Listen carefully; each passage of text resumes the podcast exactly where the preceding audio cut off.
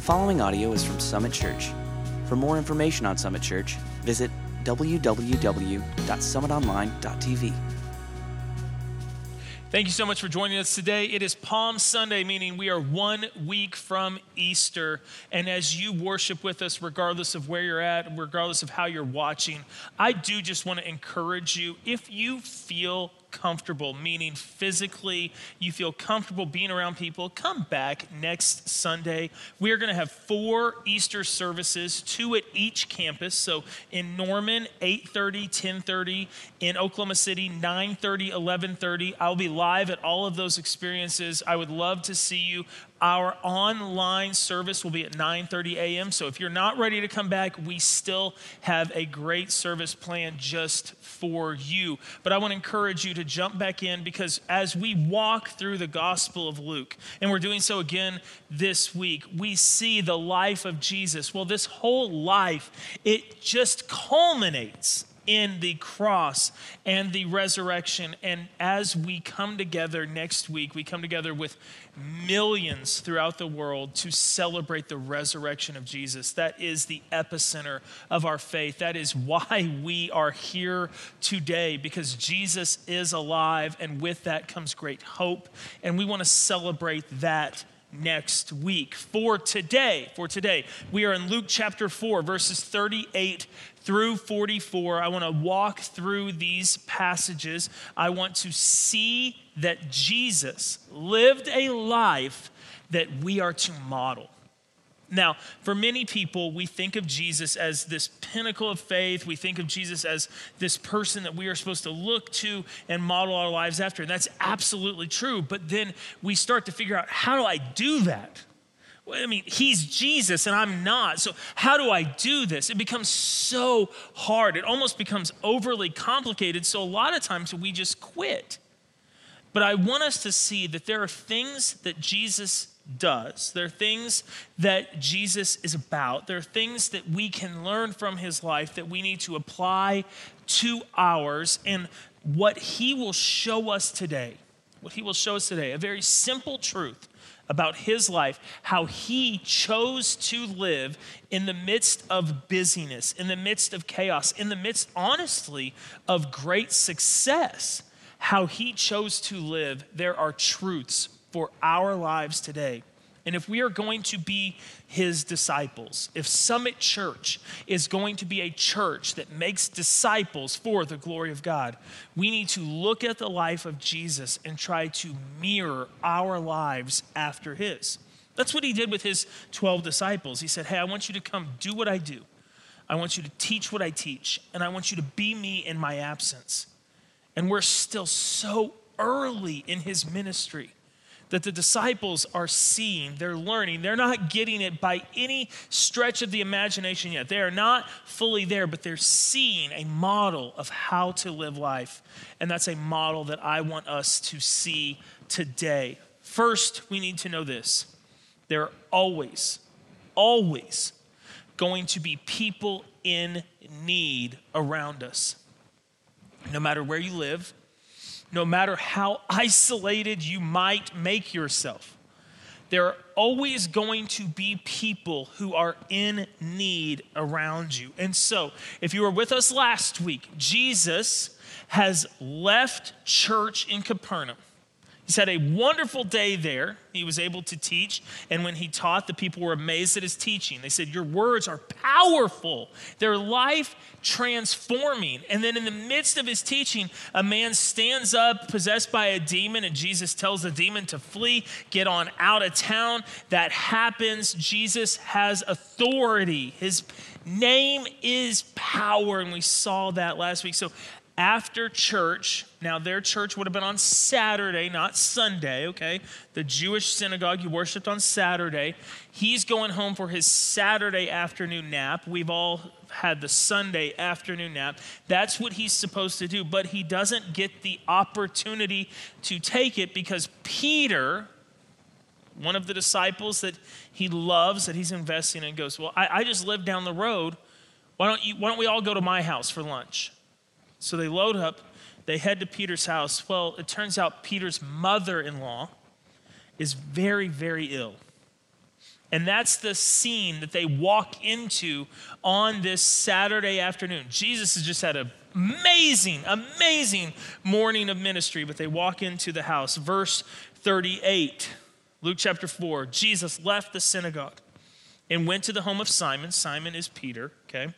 Now, Simon's mother in law was suffering from a high fever, and they asked Jesus to help her. Is there anything you can do? In the first century, physicians did not have the knowledge that they have today, 2,000 years later. So they categorized fevers in one of two ways. You could either have a great fever or a small fever. Okay? And the way the NIV translates a high fever, that's a great fever. That is a life threatening fever, meaning Peter's mother in law has a virus that is literally killing her. I'm not saying she had malaria, but think something like that. She is racked with fever. She is not doing well. And when Jesus and the disciples and whoever else followed them from the synagogue in Capernaum, when they got to Peter's house, they saw this woman who was literally on her deathbed. And they said, Jesus, can you help? And he says, Yes, let's see what I can do. Verse 39. So he bent over her and he rebuked the fever. That word rebuke, there's the same word that we see in verse 35 of Luke chapter 4, where Jesus rebuked the demon. Jesus spoke, and his words had authority and power. He rebuked the fever. So he can rebuke the demons, he can rebuke evil, but he can also rebuke sickness and disease with the same words, the same power. He rebuked the fever, and it left her she got up at once. I want you to see this. Immediately, she got up and began to wait on them. The word wait means to serve tables. It's the same word where we get our term deacon. Okay? She immediately got up and started serving them food. Now, I don't know if you've ever been stricken with a high fever. Even once that fever breaks, whether it's from natural causes or miraculous causes, you do not feel well enough to jump up and start serving a bunch of people lunch. But this is how completely Jesus healed her. She jumped up and she began to serve them lunch. It's amazing, amazing to see the power that Jesus has in this moment. If you read the Gospels of Matthew and Mark, Jesus, when he saw Peter's mother in law, he, he bent down and he grabbed her hand. Mark says actually he pulled her up, and when he rebuked the fever, she was instantly or immediately healed. There's power in his words. And as we talked about last week, when you start to see God move, all of a sudden people start to hear about this and they want to be a part of it. They want to be a part of something great. They want to be a part of God moving in mighty, mighty ways. So, word gets out on this Sabbath day that Jesus is at Peter's house. Peter's mother in law was very, very, very sick, and now she's fine. She's serving lunch, and the word starts to kind of spread throughout Capernaum. And once the word had gotten out, people who are in the community, they decide to bring all those who are sick and weary, all those who are in need of healing. And we see what happens next. And I want you to understand this. I ask you multiple times as we're reading through the life of Jesus to place yourself in the story. But this one, more than ever, I want you to picture this a middle class home, a mother in law who's just been healed, a group of disciples who are still trying to figure out who Jesus is, the Messiah who has just preached an amazing message, cast out a demon, now healed Peter's mother in law. And at sunset, everyone in the town who knew anyone who was sick said, You better get him here now. Why sunset? Because that was the end of the Sabbath. That was the first time, according to the law of Moses, they were allowed to travel. And so they all come. And they come expectantly because they'd heard what Jesus was doing. And, and, I want you to read with me in Luke chapter 4, verses 40 and 41. It says this At sunset, because that was the first moment they legally, according to the law Moses, they legally could come. At sunset, the people brought to Jesus all who had various kinds of sickness and laying his hands on each one, he healed them. Just as he had pulled Peter's mother in law up by her hand, he lays his hands on every sick person and they are healed. Verse, 40, verse 41. Moreover, demons came out of many people shouting, You are the Son of God. But he rebuked them and would not allow them to speak because they knew he was the Messiah. It was not his time. Now, if I'm Jesus, I'm like, okay, Sycamore Street outside of Peter's house is now lined curb to curb with sick people. And as I, Jesus, am walking down this street as the sun is setting and it's becoming night. I am literally going up to each and every person. I am touching them, and whatever sickness they have is being healed. If they are possessed by a demonic spirit, that demon is coming out and making a huge ruckus. You are the Son of God. You're the Messiah. And every time I have to go, shh, shh. They're not ready to hear this. You see, if you look at the language in verse 41, the demons had a foreknowledge. They knew who Jesus was long before he ever appeared on this earth. See, because demons are just fallen angels. They knew who Jesus was, they knew his victorious fate. They shouted at the top of their lungs, You are the Son of God, in hopes, in hopes of being shown mercy. But Jesus can't be revealed in this way. It's not his time. And it's not his time for one very important reason the people are not ready to receive him. See, he's walking down this street, healing all those who have been brought to him for ministry, for healing. But yet, it's still not time. The people are expecting a Messiah that Jesus simply will not be for them. They're not ready, yet his mercy is still seen, fresh and new in each and every person as he simply touches them and they are healed. Can you see this? Can you picture the image of a street filled with stretchers? the broken, the sick, the hurting, being pulled by those who love them and who have hope that their circumstance can be changed. Being pulled as soon as the sun goes down, because that's the first moment they can go find this power in this Messiah. Being pulled and lined up. And then Jesus meticulously, one after another, working his way through all those who were sick and hurting, those who were possessed and oppressed, giving freedom and life. Can you picture this? The tears of joy, the shouting, happiness, the hugs, the reunion,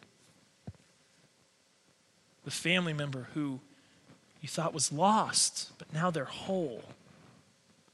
This goes on well into the night. The sun has set, the night has come. We have no idea how late into the night Jesus had to work his way down the street, but I imagine it took quite a while to get to everyone who came for their healing. And after, a home run ministry day. Amazing sermon, demon cast out of the middle of the synagogue, hundreds of people healed in the streets. It's the middle of the morning. What does Jesus do? He goes to bed fulfilled, content to take on the next day. That's what I would have done. I've earned some sleep, but no, that's not what he does. Verse 42 At daybreak, Jesus went out to a solitary place. If you read the Gospel of Mark, he says, very early in the morning, while it was still dark. Okay, I think what Jesus did is he finished healing the last person in the street. He looked at his disciples and said, We need to catch some sleep. Go to bed. And then he snuck off.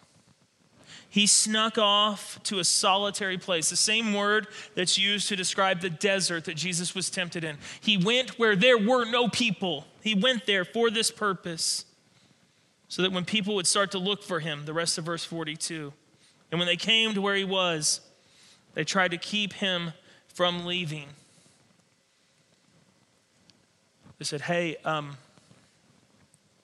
the sun's about to come up. We couldn't find you. We thought you went to bed, but you didn't.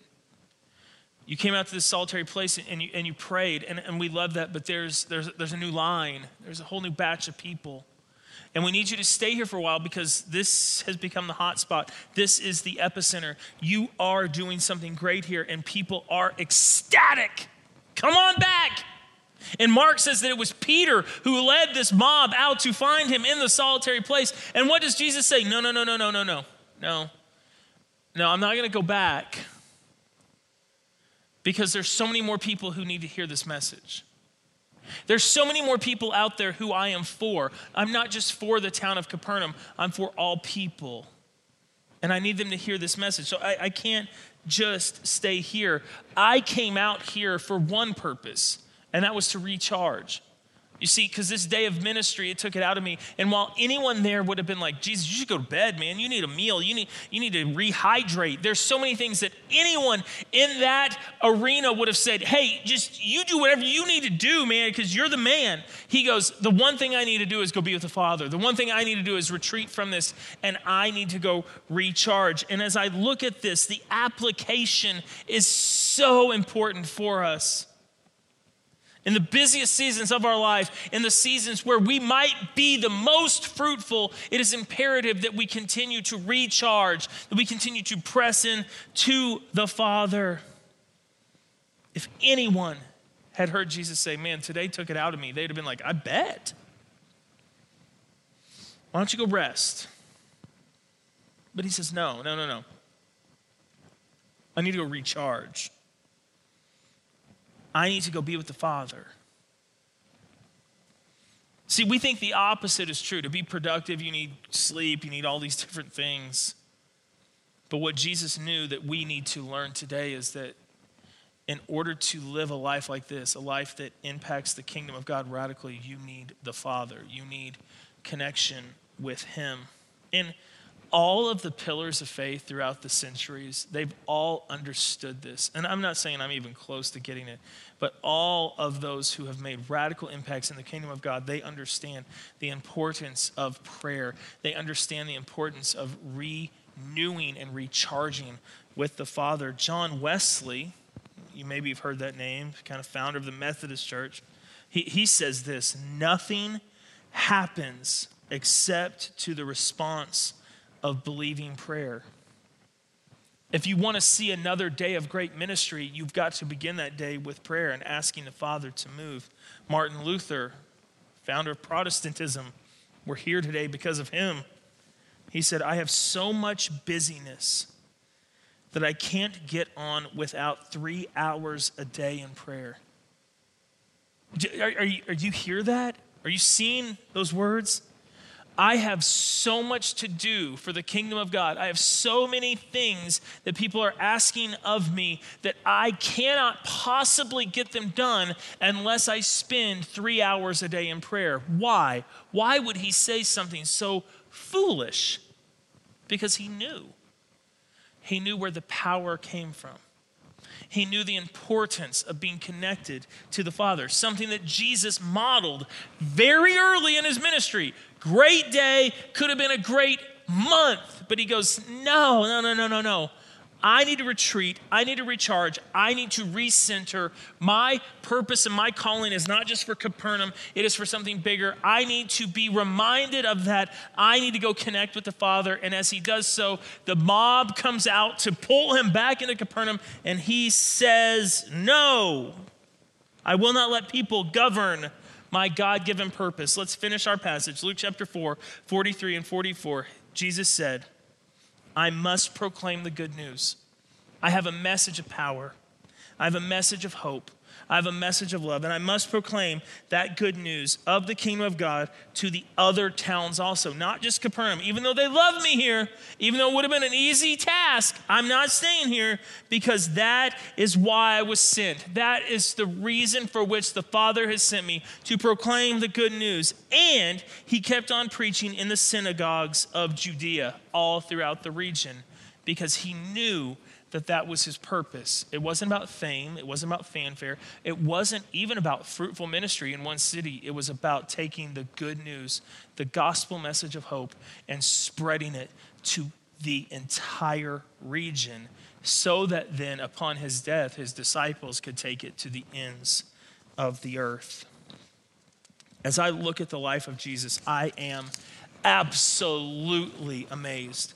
And I'm also slightly overwhelmed because as someone who wants to be for the Father, as someone who wants to make sure I fulfill my purpose, I need to see how Jesus did this.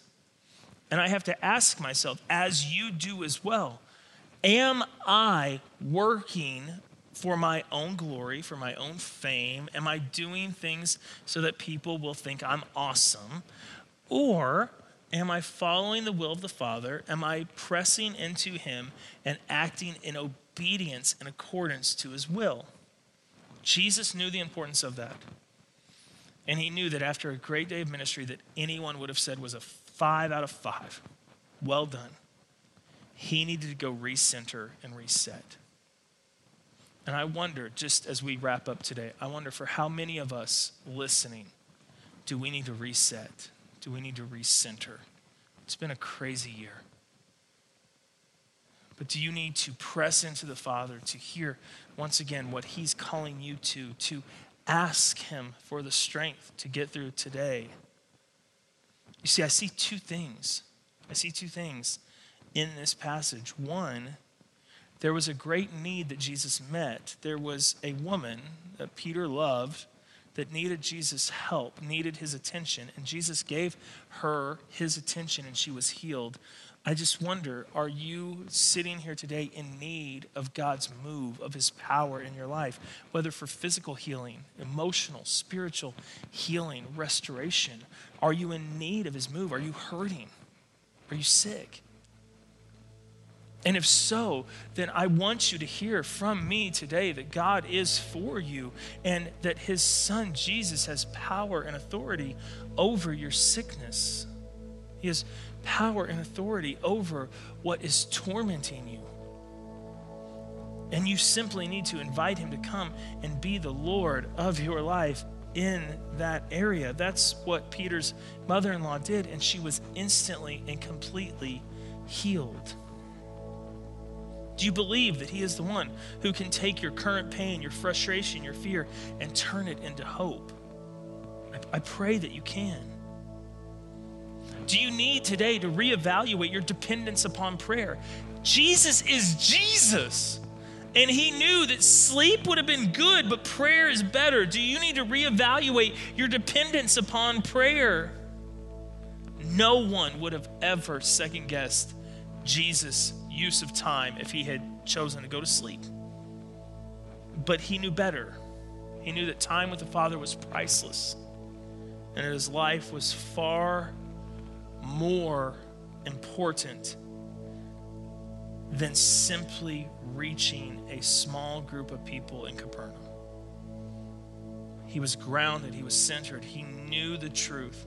And he knew this because he was connected to the Father. Are you giving your life away for the purposes of God? Has His extravagant love for you caused you to move on His behalf, on behalf of His kingdom? Or are you building your own kingdom? Are you living for your own purposes? I would just challenge you today if you feel like there's a hopelessness, if you feel like there's an emptiness and a void in your life, it's probably because you're trying to build your own kingdom God made you wonderfully and perfectly for His purposes, not your own. Press into those. Ask Him, Lord, what do you want with me? What do you have for me? And He will speak to you regarding that. Are you spending each day connected to the Father as your source of power? the source of power that you need to fulfill His purpose and see victory in your life? Is that how you're spending each day? Are you spending it completely dependent upon your own power? You know, for many of us, we fall into that trap of trusting ourselves and our own ability and our own power. And, and I just want to tell you, as someone who's done that for a huge portion of their life, it's empty, it's fruitless, it's depressing. But I want to also encourage you that there is victory and there's power when we tap into the Father as our source, as our source of power, as our source of hope, as our source of purpose. And I want to encourage you today, wherever you are, if you're still listening, that what Jesus models for us is a life of humility, humility and need for the Father.